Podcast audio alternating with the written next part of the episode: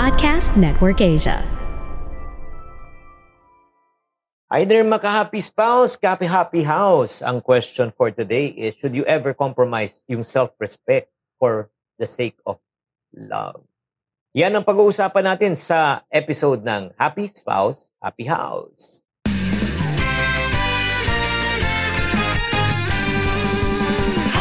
Welcome to Happy Spouse, Happy House Podcast. Ako po si Chinky Dan. Ako naman po si Coach Novi. Nandito po kami, building strong relationship, one family at a time. Dahil kami ay naniniwala, bawat pamilya may pag-asa.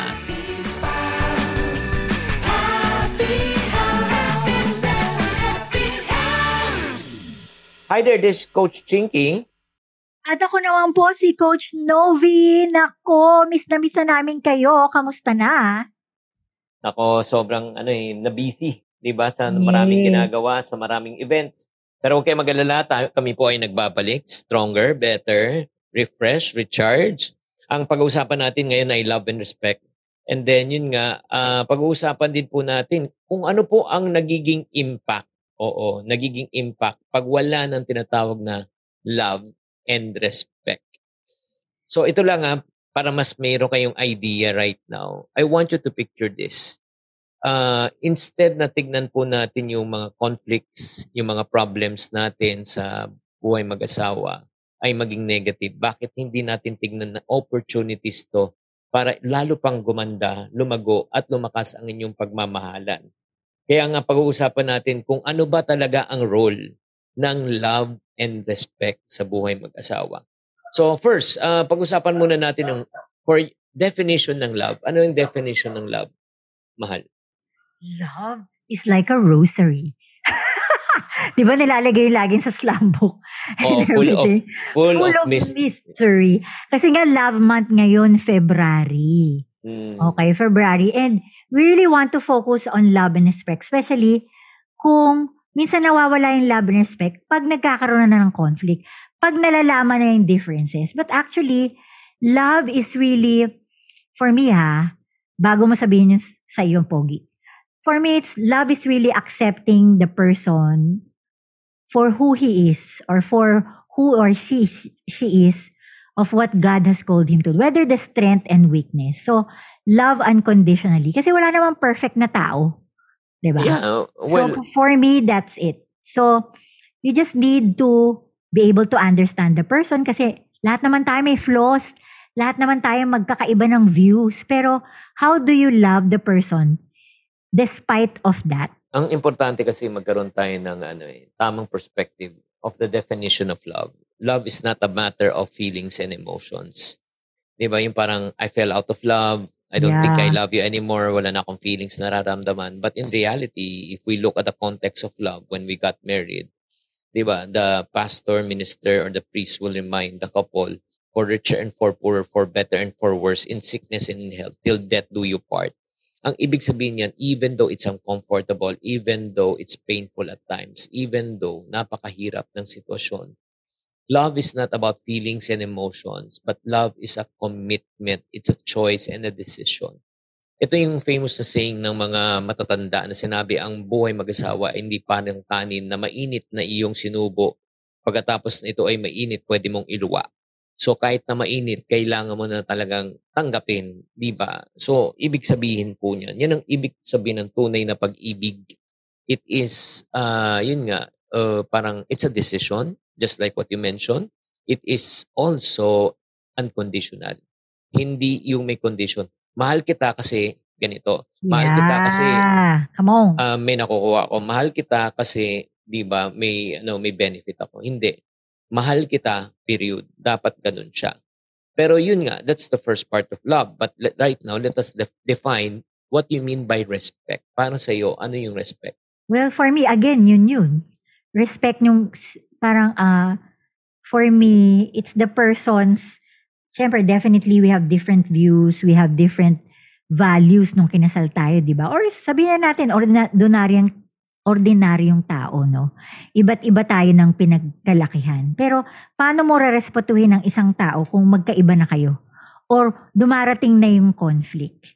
Okay? Kasi I believe na pwede pa rin kayong mag-agree kahit magkaiba kayo. Okay?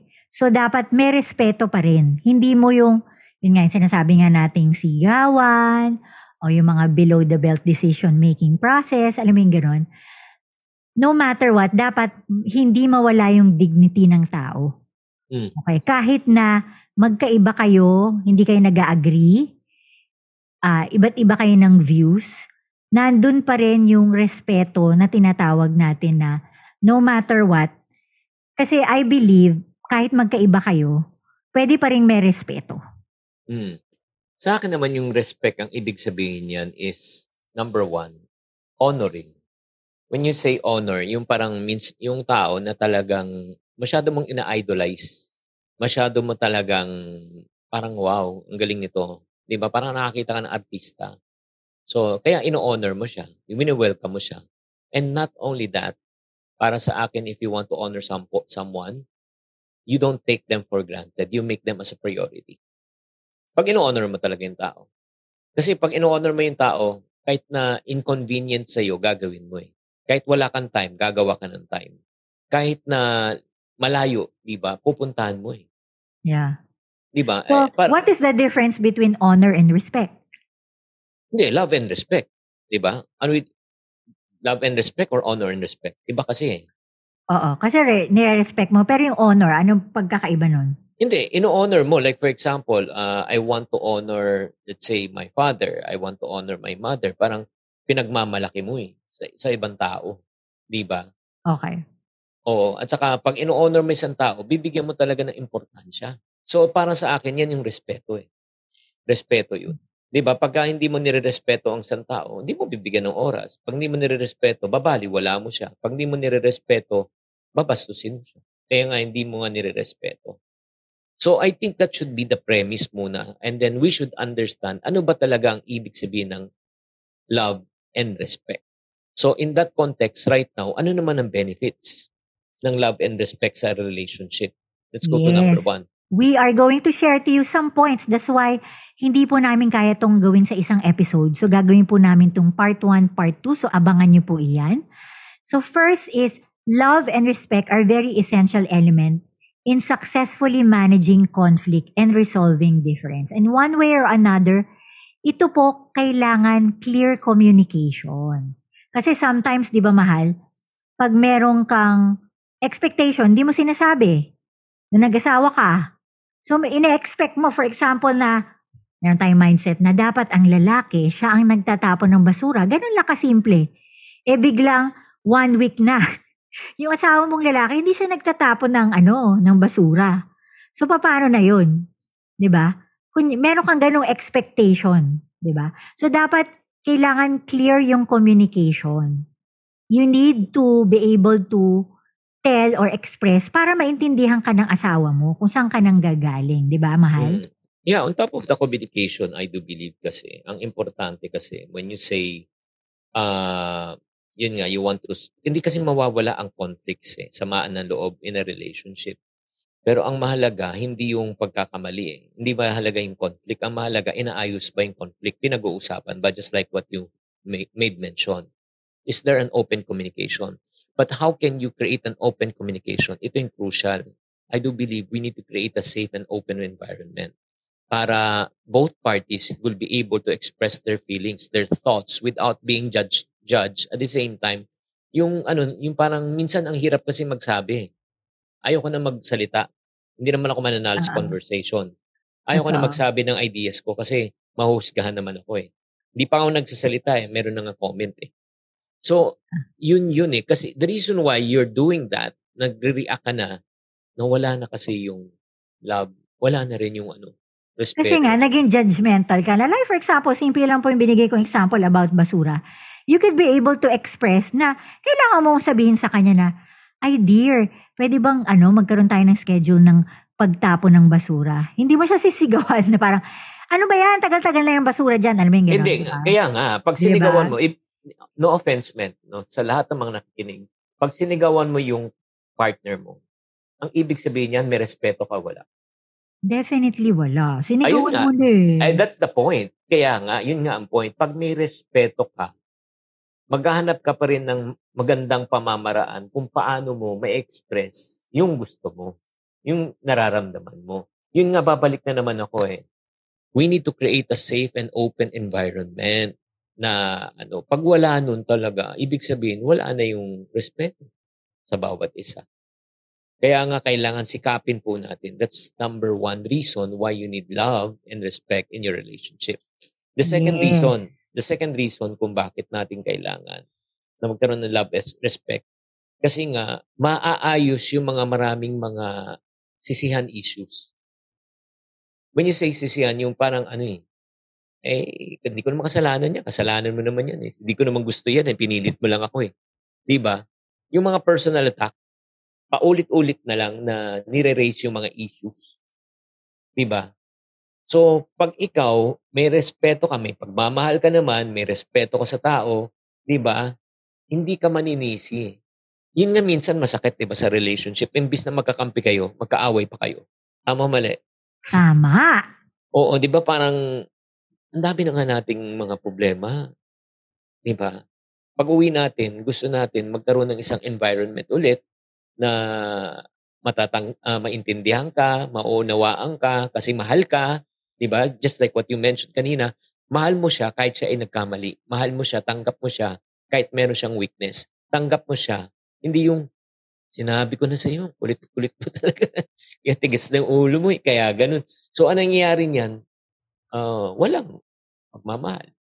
At the same time, walang respect. And I know, as I'm saying this, sino po sa inyo ang nagigilty right now? And I can attest, at times, ganun din ako. Ganun din ako in terms of, yun nga, hindi nawawala nature natin yan. Eh. Kaya kailangan, as a couple, mga happy spouse, happy house, kailangan natin talagang labanan at i-overcome to. Totoo yun. Kasi kung hindi, mag escalate po na mag escalate So, kailangan ma-recognize natin, pag-aralan natin mga asawa natin. Because I do believe kahit magkaiba, kahit may conflict, we could be able to work together and be able to find a compromise or a solution na masasatisfy po ang both parties. Yun po yung na. pinaka-importante doon. Ito na nga yun eh. Uh, again, with love and respect, it goes back ang kagandahan. Pag may pagmamahal ka at respeto sa isa't isa, magkakaroon tayo ng effective communication during conflict. Yes. So ang tanong, ang tanong, paano kayo magkakaroon ng effective communication? Sige nga, mahal ikaw. Ako siguro ang first and foremost, you need to exercise what we call um you need to clearly state your expectations. Kung anong mga requirements mo. Kung ano yung nakikita mo na for example, one of the things that Chinky and I practice is actually ngayon kasi medyo iba na yung dynamics ng buhay namin, mas naintindihan na namin isa't isa. Pero before, para maintindihan namin isa't isa, meron kami tinatawag na code, tinatawag namin big rock, small rock. Ayan. So for me, meron kasi mga bagay na ano eh, mas big deal sa kanya, hindi naman big deal sa akin and vice versa. So for us to be able to have clear communication, we need to address that. Okay? Na, ah, ito mahala, big deal to sa akin pag hindi ka sumasagot sa text. So something like that, no? So we need to use concise and easily understandable na language na pwede kayo maka-communicate in each, uh, with each other na maiintindihan niya. Siyempre, magkaiba kayo ng background, magkaiba kayo ng pinanggalingan. So, yung mga big deal sa asawa mo, eh hindi big deal sa'yo, vice versa. Mas maintindihan yung isa't isa pag sinabi mo kung ano yung expectations mo. Dapat And clear. And not only that, uh, part of that, yung clear communication, uh, ang importante rin, makinig ka. We should genuinely listen to the feel, not to what they're saying, but to their feelings. Totoo. Actually, ang tawag ko dyan, active listening, ah, di ba, mahal? Hindi lang yung Mm. basta listening, but you, you should actively listen. Like for example, tingnan mo nga, di ba pa nag-uusap, usually, hindi ka nagkakaroon ng eye contact. Hindi ka tumitingin sa asawa mo pa nagsasalita siya. Something like that. Or, you know, we we hesitate to give them uh, verbal affirmation. Something like that, di ba? Para Hindi, maging... ah, Oo, kasi minsan ang nangyayari, bago pa matapos yung sentence, alam mo na kung ano sasabihin mo. yeah. Hindi mo na siya pinapakinggan eh. Hindi mo na Sad. binavalidate yung feelings eh. Yung parang, ikaw naman may mali. eh, Di ba? Tapos Mhm. ikaw pang may ganang magalit. So, kailangan talaga napakinggan mo nang hindi lang kanyang sinasabi kung anong nararamdaman niya. At pagka nasabi na niya na ilabas na yung lahat ng dapat sabihin niya, and then, maghintay ka ng turn mo na ikaw naman ang tanungin. O sige, pwede ka na magsalita or sige, paliwanag mo. So, by opening yung ganitong klaseng communication, just like what you're mentioning a moment ago, ang daming mga ugat na mga conflict na maaayos kung Yeah. Willing ka talaga makinig. And then finally, ito pa, when you learn how to embrace yung love and respect, alam mo ang nangyayari niyan, ah maaayos mo lang talaga to. Honestly, ah, guys, maaayos niyo lang to pag may humility and ah, empathy. When once you allow pride, ito lang, the real problem is this. Once you allow pride to set in, ang love and respect nawawala. Kasi minsan, ang focus ng ibang tao is mapatunayan na mali ang kanyang partner. Mali ang asawa niya. Ang yan ang goal niya eh. Is to win the argument. But in reality, if you win the argument, you may lose the battle. Di ba? When you say lose the battle, nanalo ka nga, tama ka nga. Pero na-offend mo siya. I can never forget, di ba, yung, I think there was one time uh, several years back, I think 10 years ago, when I wrote a small comment lang in, yun nga, Happy Wife, Happy Life post ko nga during that time. Na hindi ko makalimutan that millions ang, ang nag- nagbasa noon and then hundreds of thousands of shares na yata yun eh. At ang statement sinabi ko, it doesn't really matter how right I am as a husband. If ever I hurt my wife's feelings, I'm already wrong. Sa wikang Pilipino, hindi mahalaga kung gaano katama kung nasaktan ko ng damdamin ng misis ko mali na. Kaya nga eh, ah, kailangan matanggal ang pride. Yeah. Kailangan manaig talaga humility. Yes. Actually, it takes a lot of humility and empathy. 'Di ba?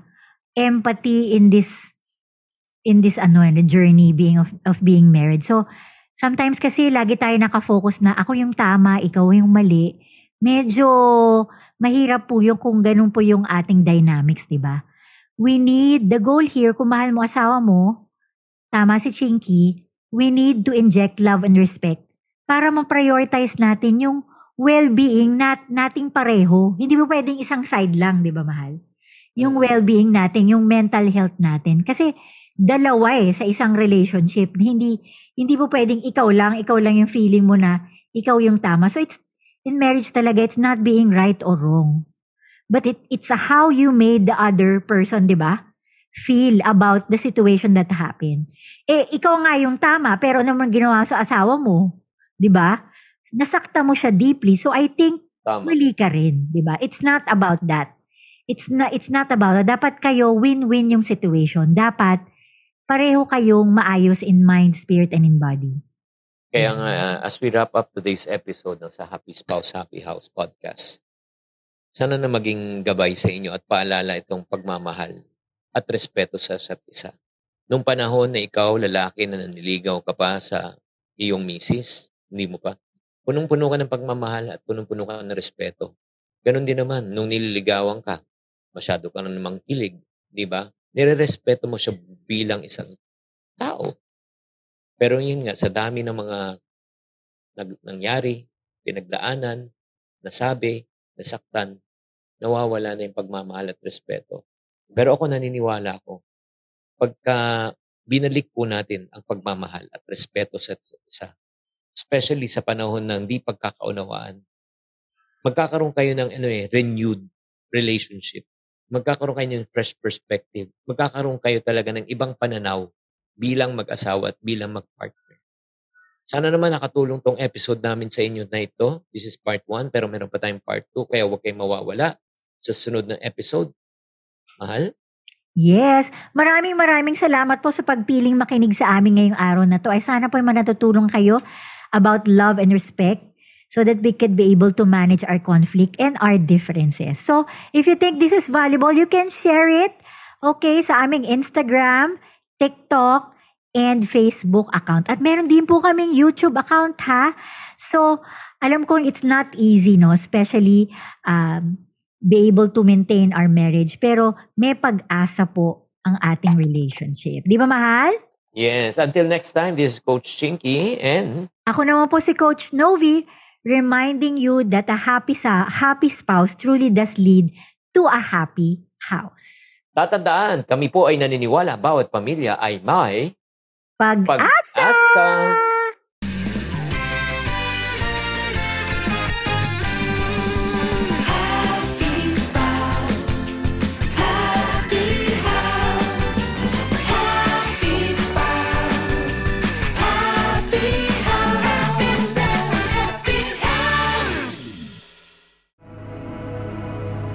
The views and opinions expressed by the podcast creators, hosts, and guests do not necessarily reflect the official policy and position of Podcast Network Asia, the hosts of the program, or other programs of the network. Any content provided by the people on the podcast are of their own opinion and are not intended to malign any religion, ethnic group, club, organization, company, individual, or anyone or anything.